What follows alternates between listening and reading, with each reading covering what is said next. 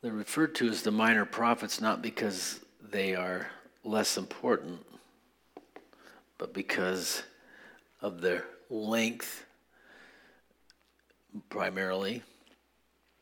And Joel is a very powerful because the, the subject matter is the judgment of Yahweh, the, the day of the Lord. And of course, the day of the Lord is, is always twofold.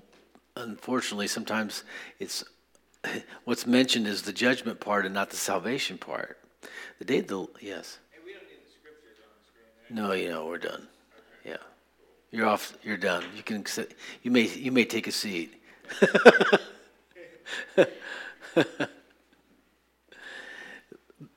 the day of the Lord is referred to as the day of judgment, and rightly so.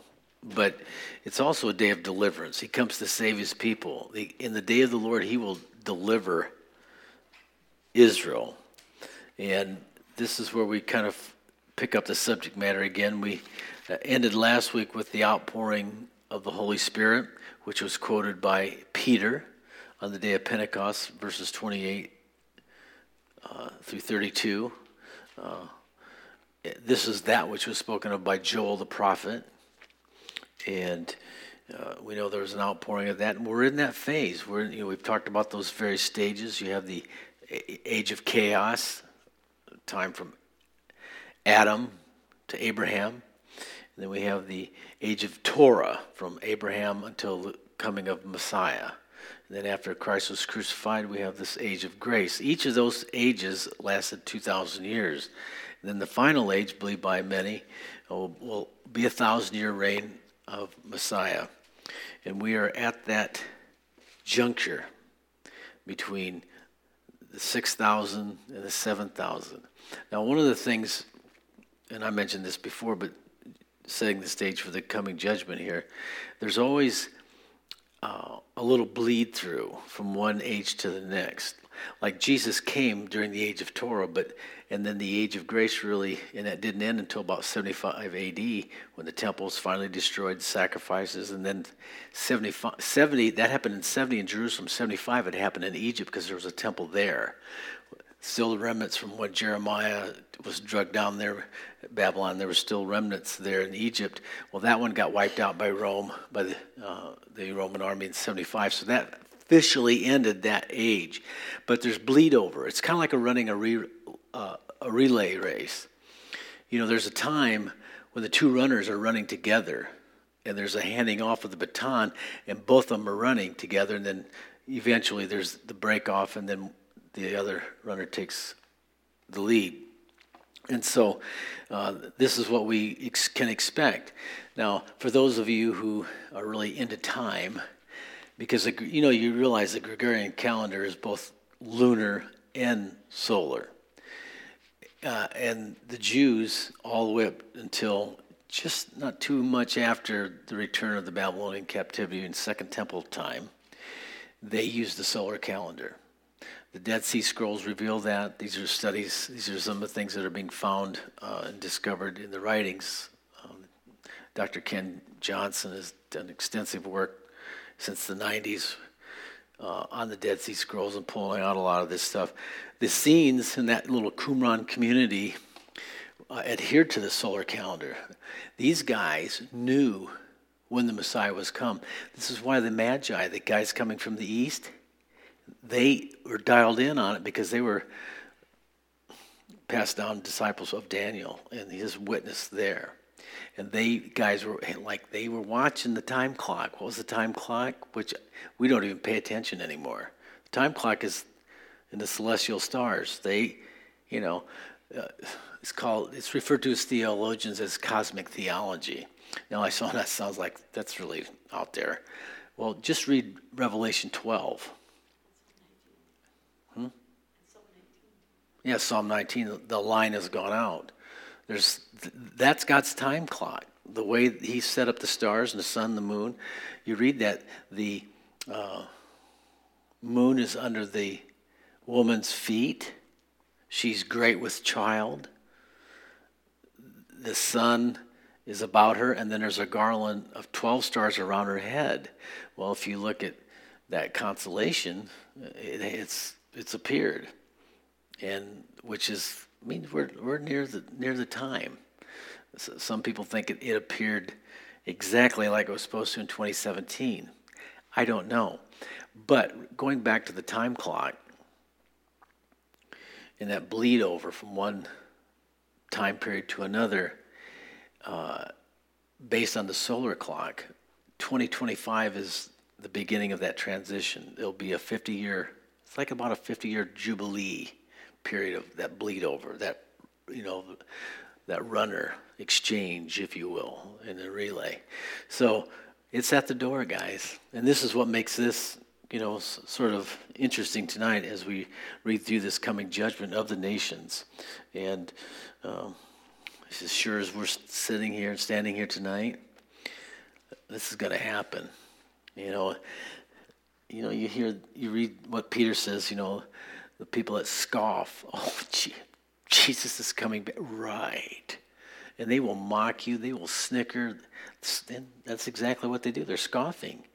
But because what do they do? They take the patience of God and they they think that that is the acceptance that God is, God doesn't really care. He doesn't care if people are homosexuals. He doesn't care if they're lying politicians.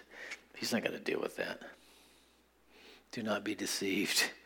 And boy, when we've read through this book and we see the locust and his supernatural army that he uses, I mean, ooh, you, and I think this year could be a, a, a rollout.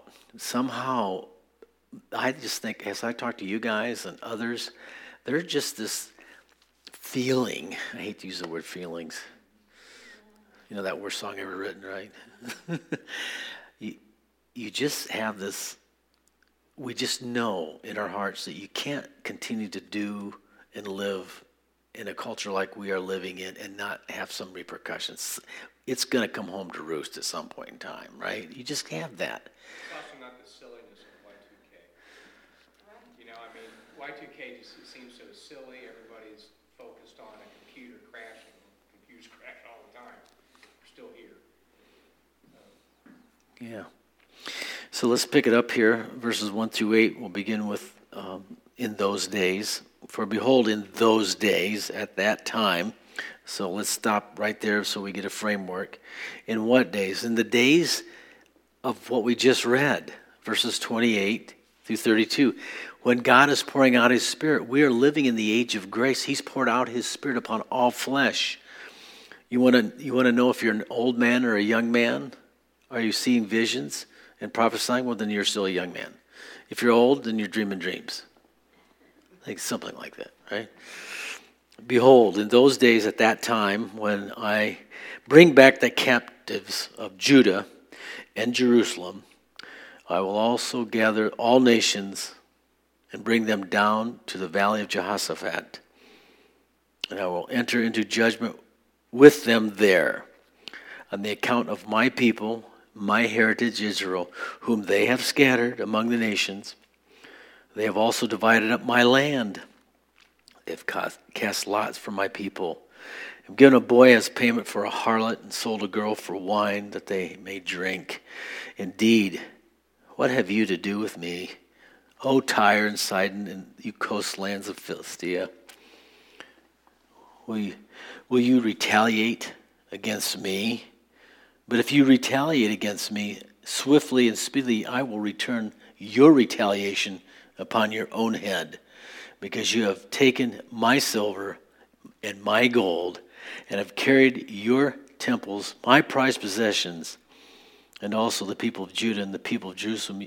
You have sold to the Greeks, that you may remove them far from their borders. Behold, I will raise them out of the place of which you've sold them, and return your retaliation upon your own head. And I will sell your sons and your daughters into the hand of the people of Judah. They will sell them to the Sabeans, Sabeans, to a people far off, for the Lord has spoken. You know, and as we read through this, we can see that God employs that. He takes very seriously the sowing and reaping principle of life. If you sow, you will reap. So whatever people sow is what they reap. And, we, and when it comes to judgment, it's the same.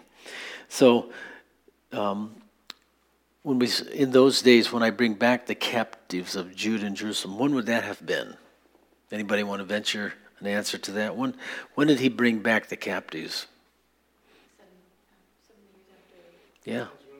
yeah. Isn't that an interesting? Why did he pick 70? Anybody know why he picked 70 years for their elongated captivity in Babylon?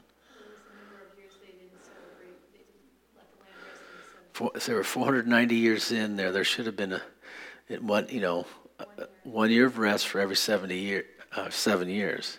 So God got the payback. Let's let the land, land rest. And so that's essentially what happened. But this is what Jeremiah wrote in Jeremiah 29. We use this, and it's applicable to us because it's such a powerful scripture. But this is the context of Jeremiah 29 10 through 14. Thus says the Lord, after 70 years are completed at Babylon, I will visit you, perform my good word towards you, and cause you to return to this place. I know the thoughts that I think towards you, says the Lord, thoughts of peace and not of evil, to give you a future and a hope. Then you will call upon me and go and pray to me, and I will listen to you, and you will seek me and find me when you search for me with all your heart. And I will be found by you, says the Lord, and I will bring you back from your captivity. I will gather you from all nations and from all places where I have driven you, says the Lord, and I will bring you to the place which I will uh, cause you to be carried away captive.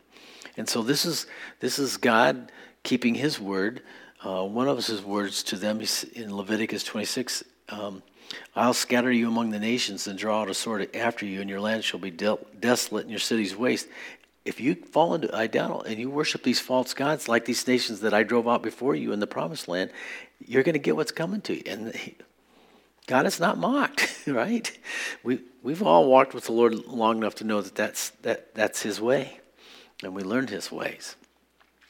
One of the things that's interesting about this is um, that this is this happened with Ezra and Nehemiah coming back and reestablishing the second temple period of time, and then that would be followed up by that what we refer to as the 400 years silent years.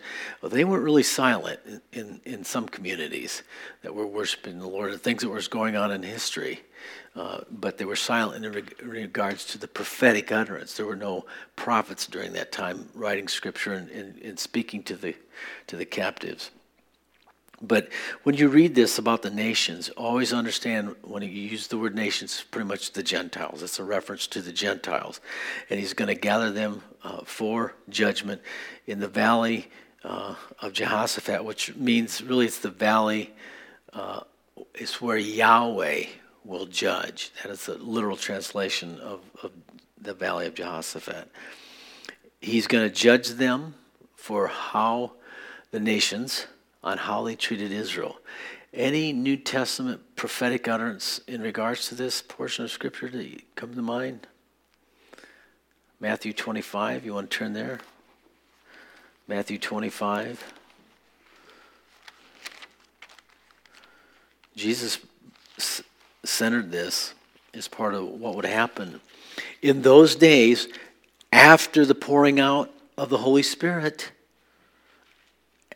at the return, when we we're about ready to hand the baton to the next era, you know, the next age, Matthew 25, 31, when the Son of Man comes in his glories. Now remember, when you hear the word Son of Man, that's divinity. That's he is a man, yes, but on a, on a greater sense, that's Daniel seven. He is the Son of Man.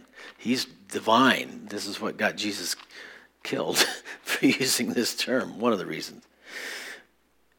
When he comes in his glory and all the holy angels with him, then he will sit on the throne of his glory.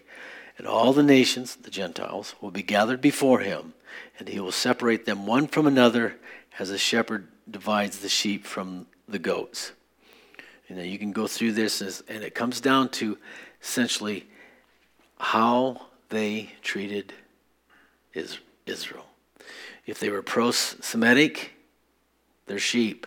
and they'll be allowed to continue on to the millennial reign. If they're anti Semitic, well, they're goats, and the goats get slaughtered. It's over. It's judgment will be final. So, in other words, the sheep are going to be allowed to continue on. This is kind of a mysterious thing to us when we consider the, how this is going to transition into the millennial. We're going to have people that will be judged at the second coming. They'll be in the flesh like we are now. If they were pro Semitic, they'll enter in but we'll, we'll, be here serving. The, the disciples will return with Christ. They're going to sit upon thrones. Israel's going to be reestablished as a nation. He's going to, as we read here in Joel, he's going to sit upon his throne and rule. I mean, this is kind of like how is it we're going to be in glorified bodies, surrounded by people that are just natural? Isn't that kind of strange? Yeah, we live the whole. Th- we don't ever die. We're going to be here the the thousand years and then into eternity like that. Go ahead. What do you have a question? Jewish. If you're pro-Jewish, anti-Semitic, you know, you're against the Jews. Yeah. Yeah.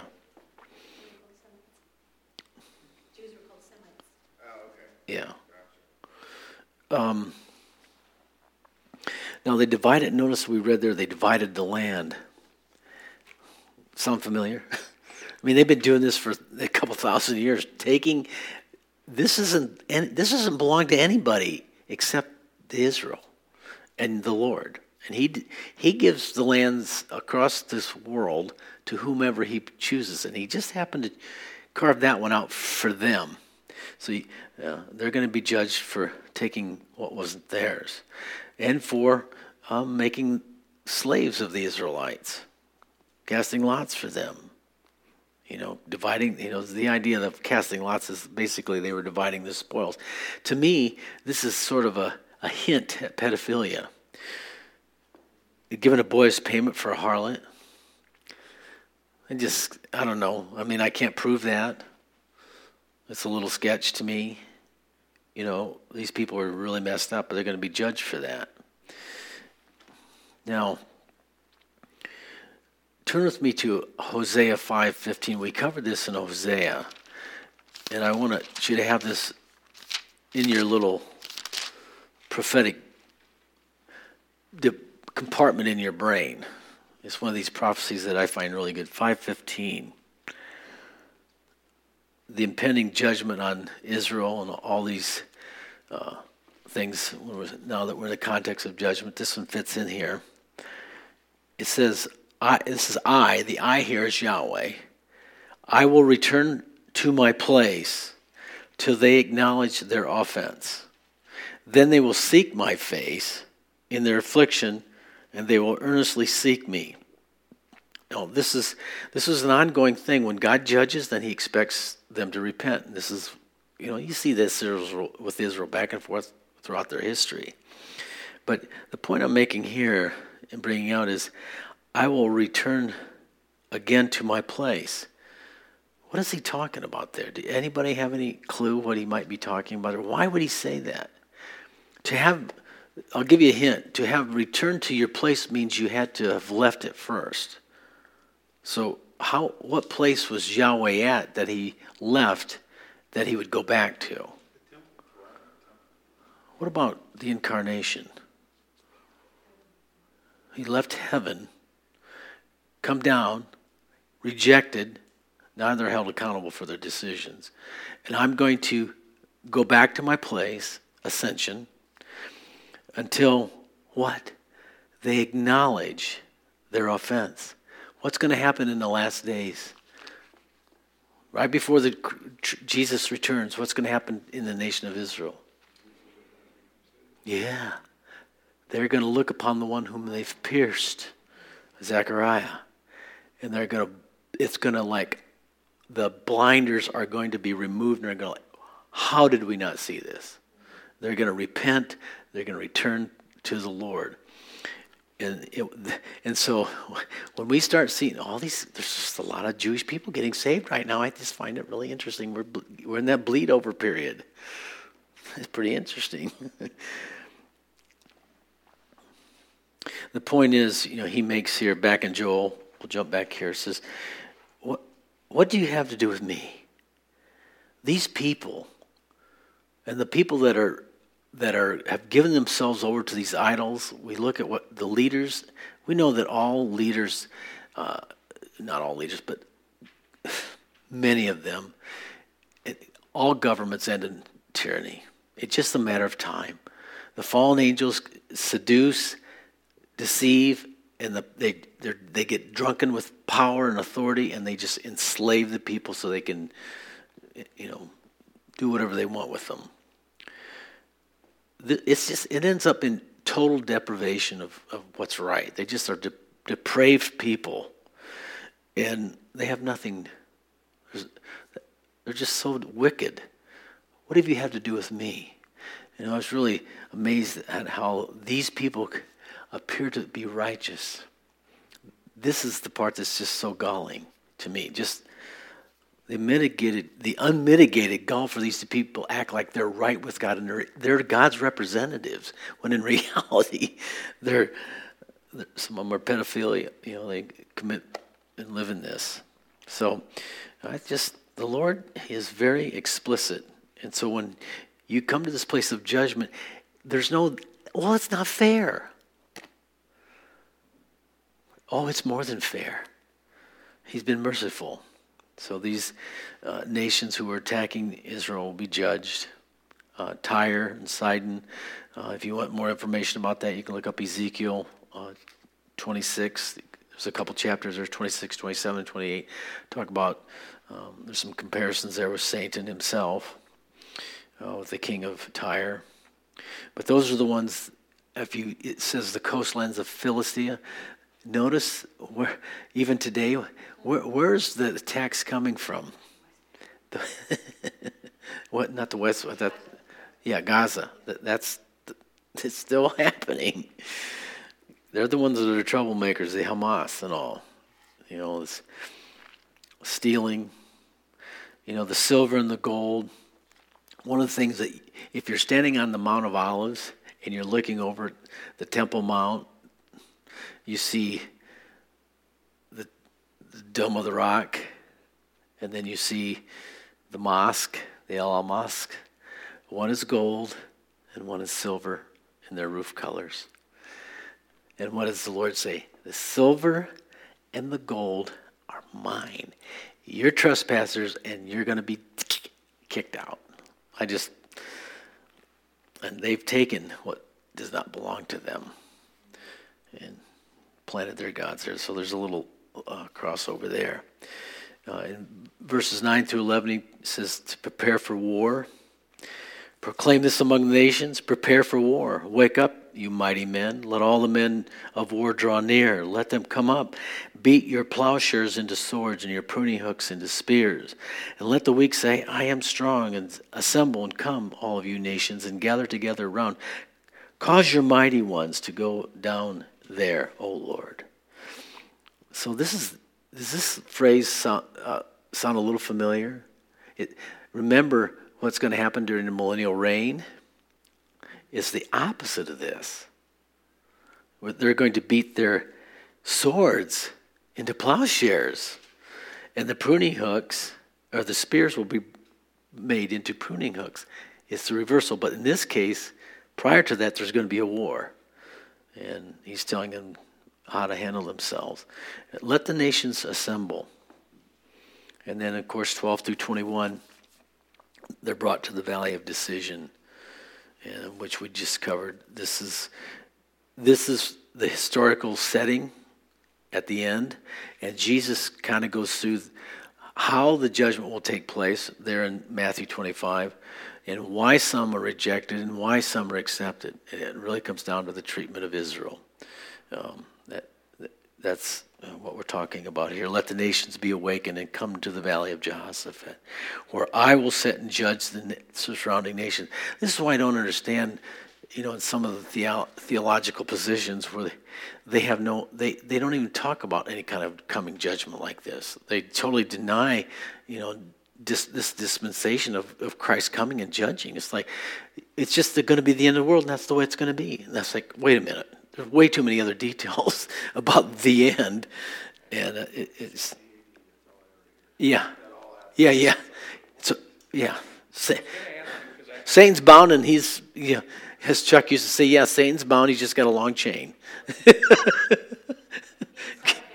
it's sarcasm. I don't want to go down the whole rabbit hole, but I was wondering, because there, there's a lot of, uh, post-trib, um, Yeah. folks around here, at least I've run into a lot, and I, I don't understand how they take this. Do you happen to know? I mean, Not really. I, I, I think a lot, like, for example, a lot of this um, spiritualization, like of, of revelation, that's all been taking place. It's all was from Augustine. The, the, Really? yeah, he's the one that started that whole thing. One one of the things that the, you know, even the early church fathers, and then of course Augustine's, you know, fourth century, and he's basically the father of the Catholic Church. He's the one that brought in the idols and the candles and all the other s- I mean, crazy stuff. that Roman Catholics, at least the ones I talk to, don't take that position now.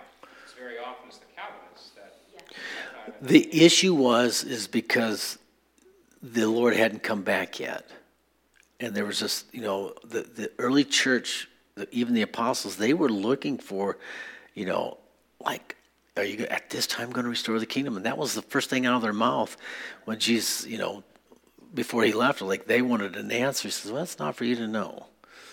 The times and the seasons are reserved." Acts one, and so but they struggled with that whole thing of, of the Lord hadn't returned yet. And so they begin, well, that must mean he was spiritualizing it. And so that's part of how it. But see, the thing with covenant theology and just, you know, um, which we get Calvinism and that whole, you know, theology movement.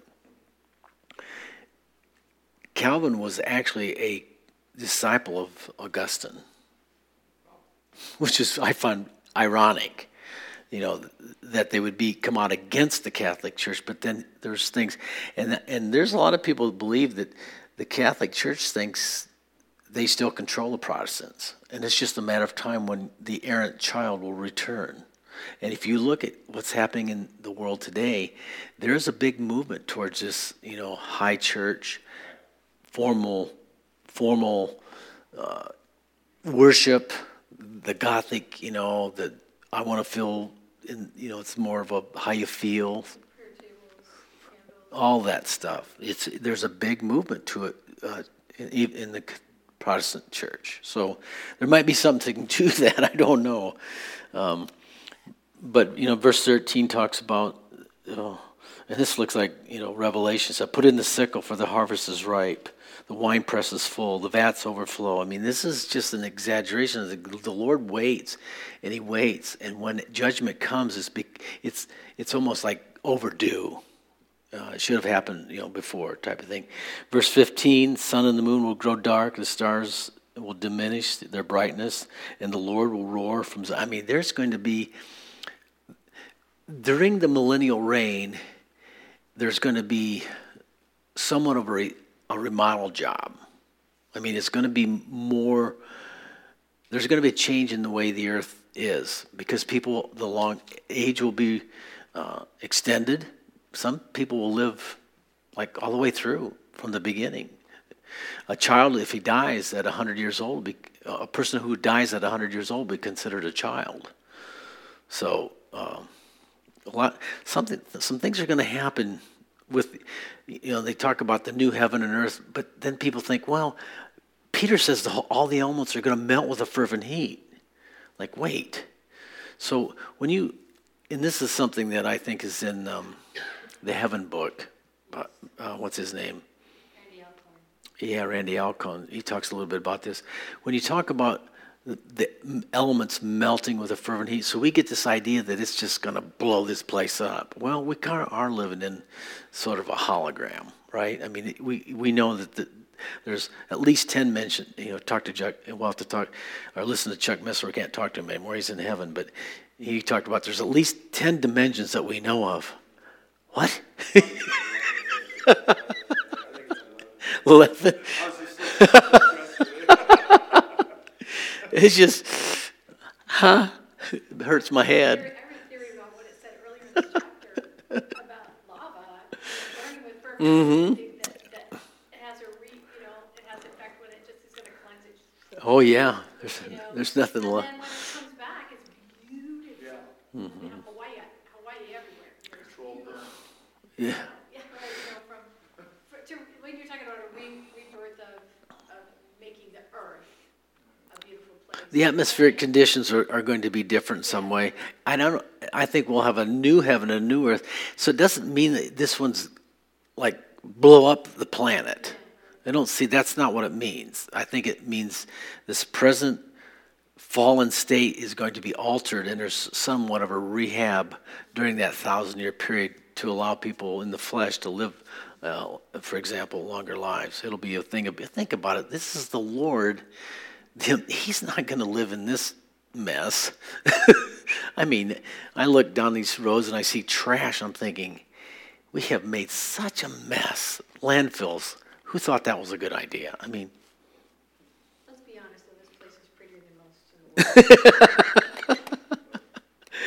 It's crazy to think how like the, we could be experience the extra dimensions. It talks about imagine heaven in the book how the, the near death experiences where they were elevated to like a different consciousness a different state of perception where they could move yes. like in any axis that they chose to and like at like crazy speeds. You know what I mean? It's just like so the the unveiling and the tearing of the of the dimensions as we mm-hmm. know it mm-hmm. to, to join with the rest of what's really there. You know what I mean? Probably We've been dumbed down, right? Yeah, I mean, we really, we can't even get there. We can't relate to, to that, you know. You know? For- Chuck would go into these. He he taught one of our leadership and administration, we did everything but leadership and administration in his class. And he was talking about this, you know, like if we had a two-dimensional world, like a flat piece of paper, and if you were a third-dimension person, you ran your finger through it, wouldn't look like a finger. It'd be it'd be a circle. Of course, I still haven't figured that one out. But yeah, but he goes into these analogies, and and it's just trying just trying to understand that is what we're talking about when you talked about these these multi dimensions. We don't have the that part of our being is deadened. Apparently, we just we don't need it, and we can't comprehend. But I do believe that as soon as we leave this restricted body, and I think I think it's a hundred times more. Our perceptions will be a hundred times greater as soon as we leave the body, and we're like, whoa, the greater reality is like around us. Do you think our body would be like Jesus after he resurrected, he would like disappear, end up in a room? You know, Emmaus, he was gone, you know, he showed up in the room, the doors were locked. Um, I mean, you know, he was able to like transcend, you know, that Well, and, and the angels did the same thing. Like when Peter was in prison, and they, you know, they put the guys to sleep. They walked through the place. They didn't even have to touch the lock; just open. I mean, whoa! This we like, oh, that's magic, right, to us or something. Chuck talks about that too, or like Jesus, I mean, it's a multi-dimensional being able to exit and enter our time domain through other dimensions that we can't even perceive, Yeah. you know? what I mean? Yeah. Well, in order to fellowship with God, I would think we'd have to be able to do that kind of stuff. Yeah. No. Yeah. We we definitely need an over. Burn if we're in his presence now. Yeah. We we needed a, an overhaul. That's for sure. That's like how he says that, that he calls Jesus the, the multi-dimensional being. So, uh, not to go back to the beginning. That's fine. Beginning, uh, This verse that hints towards, uh, tra- trading a boy for a harlot, Mm-hmm. sold a girl for wine that they may drink. Is this, that- doesn't seem, stuff like that seems to happen in every godless Yeah. society. Children are abused. Um, Am I being too critical? I mean, I'm just, I don't, to me, that's just like an indication society's falling apart. It's not a sign.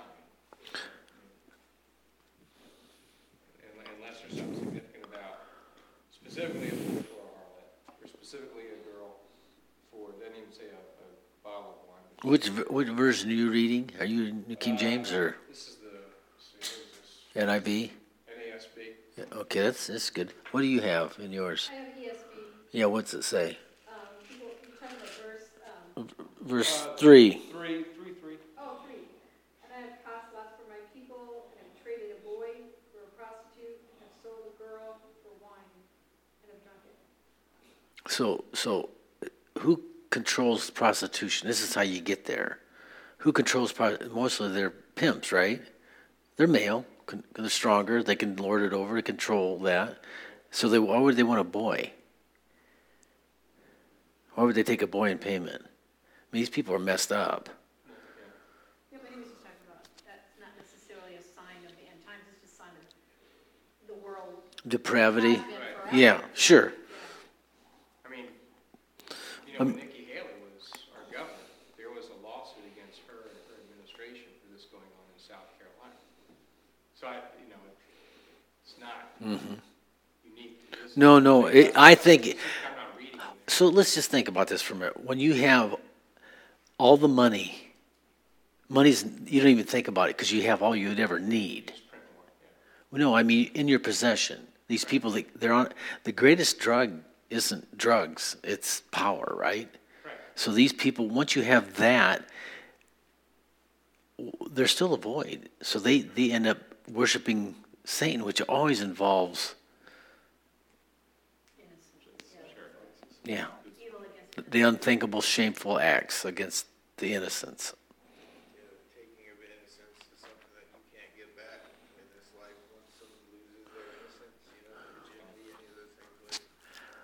I blame Eddie for this, but I watched the movie Nefarious. and that whole thing with abortion, if you've seen the movie, Oh, I mean, you couldn't have. The guy should get an award for his acting because he just absolutely nailed down what happens spiritually in the in how they're just it's like a drug to the enemy when this sacrificing of innocence. You know the term bloodthirsty gods? Mm. Bloodthirsty gods. Human blood.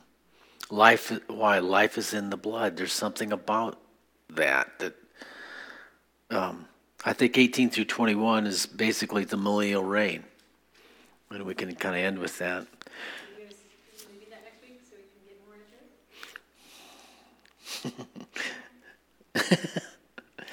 Actually, I don't, let's just finish. you guys, you can inject your thoughts. And it will come to pass in that day that the mountains will drip with new wine, and the hills will flow with milk, and all the brooks of Judah shall be flooded with water. A fountain shall flow from the house of the Lord, and the water, and water the valley of, of the Acacias. Egypt shall be a desolation, and Edom a desolate wilderness, because of the violence against the people of Judah, for they have shed innocent blood in their land. But Judah shall abide forever, and Jerusalem from generation to generation. For I will acquit them of the guilt of bloodshed, whom, whom I have not acquitted, for the Lord dwells in Zion. So this is this is the fulfillment of you know uh, Emmanuel. I mean, he is going to dwell among us, and the Lord will roar. I mean, that tells you, you know, he's going to be speaking from Jerusalem. He's going to be, uh, he's going to rule with a rod of iron. There's no, th- this whole thing of we think people are going to get away with stuff. It will not happen during the millennial reign. It will be a hardcore rule, and we will be the magistrates under his authority, doing his bidding. But the land will be blessed. The curse is going to be. This is why I think the. This is why I said earlier that there's going to be an, an altering. The curse is going to be lifted. Look at the land's going to, you know, the land, the earth could produce a lot more than it produces.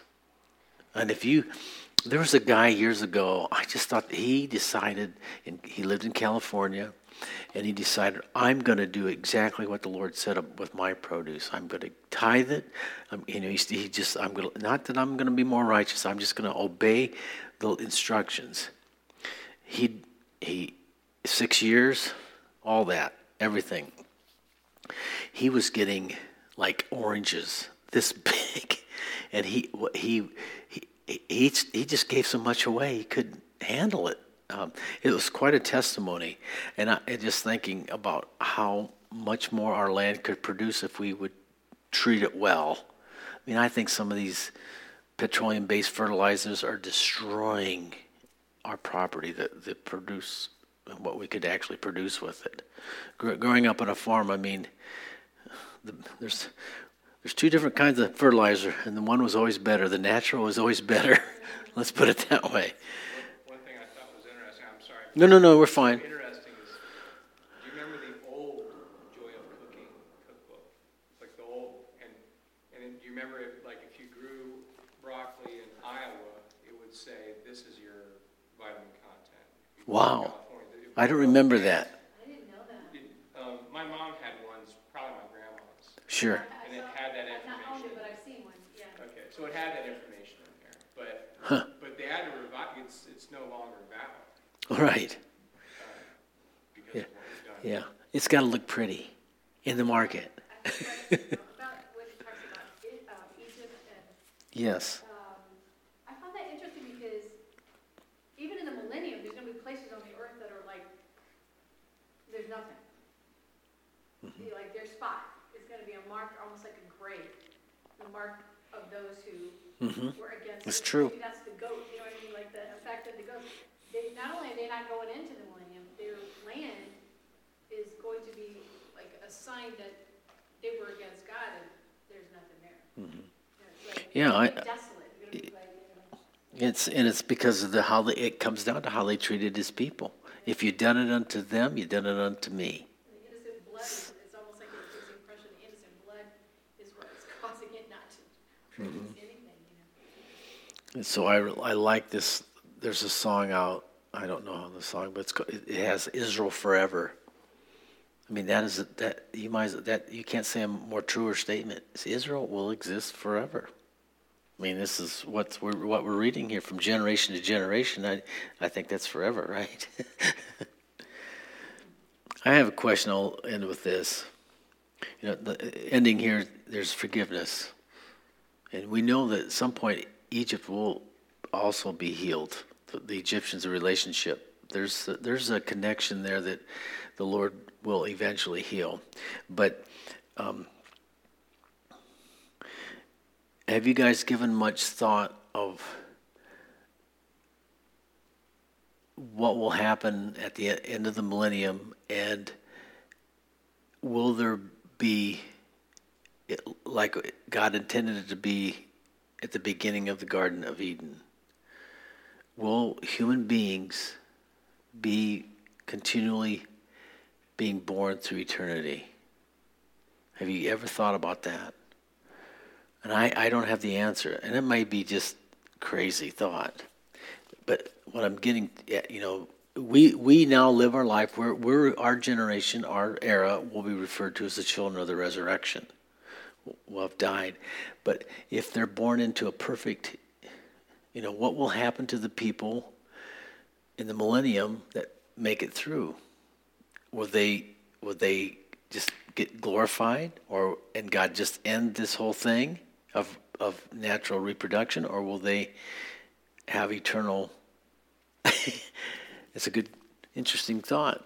I've always I don't have the answer to, but have you guys ever?